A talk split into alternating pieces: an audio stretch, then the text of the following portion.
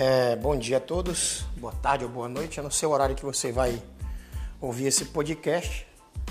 Na verdade, eu vim me disponibilizar aqui a falar com vocês um pouco sobre pandemia, mas eu quero falar da pandemia da gripe espanhola que ocorreu logo no final da Segunda Guerra Mundial, nos loucos anos 20, quando milhões de pessoas morreram acometidas pela gripe influenza A, também conhecida como H1N1.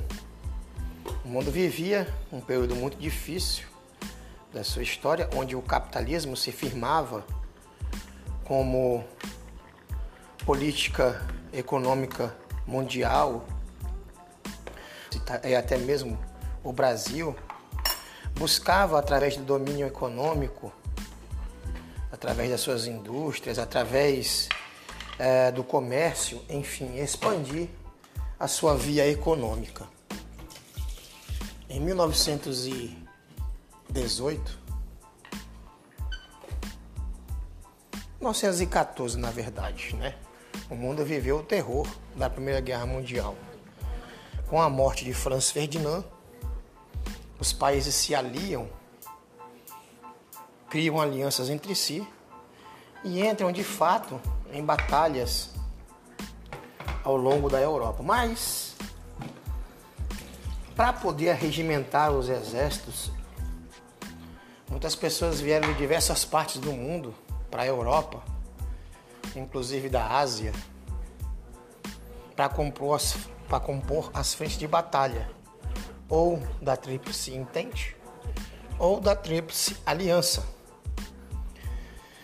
E nos próprios campos de aglomeração de soldados, também chamado de campo de concentração, na verdade, onde os soldados se reuniam esperando o momento exato de ir para a batalha, é, montava-se verdadeiros acampamentos onde as pessoas colocavam ali os animais, porcos, galinhas, ah, animais de consumo, peru, Todos eles ficavam ali naquele mesmo local sendo criado, juntamente com os soldados, num lugar cheio de lama, sujeira, sem nenhuma infraestrutura nas fronteiras de países como Bélgica, com a França, com a Alemanha. E aí, o ambiente ideal para a propagação de doenças, principalmente a gripe, foi instalado. Lama, é, chuvas é, urina de animais, fezes de animais, urina humana, fezes de humanos, sujeira por todos os lados. Então, a gripe se expandiu rapidamente entre os soldados que depois levaram a gripe para as diversas cidades do mundo, para os diversos países, inclusive o Brasil, que participou da Primeira Guerra Mundial, embora um pouco discreto, mas participou, recebeu imigrantes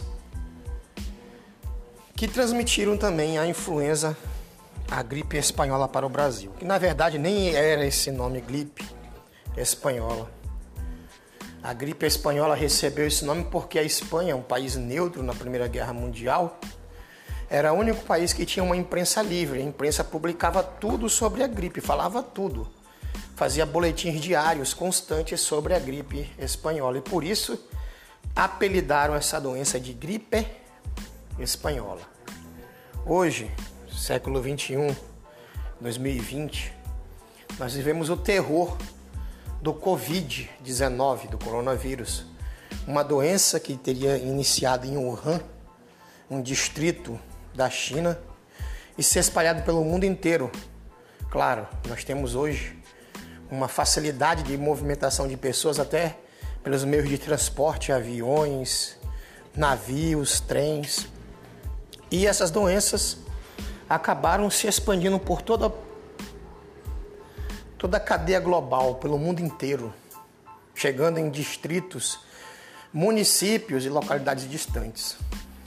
Parece que a história se repete porque a doença transmitida por animais, uma doença também que matou até agora centenas de milhares de pessoas e que necessita também assim como a influenza A de um aquartelamento, necessita também que as pessoas fiquem em casa. Então nós estamos aí, assim como a gripe espanhola dos anos 20, lutando para encontrar um remédio, uma cura. Inclusive no Brasil, quando a gripe espanhola chegou, as pessoas para se cuidar, elas inventaram até uma bebida alcoólica para combater a pandemia da época, que é a caipirinha, feita com açúcar, limão e cachaça. Todos esses ingredientes para combater a gripe. Engraçado que hoje nós temos aí discussões em volta de remédios, soluções rápidas como cloroquina, ivermectina, remédios de todos os tipos. Mas a ciência não, não conseguiu avançar acerca de uma cura definitiva para a doença.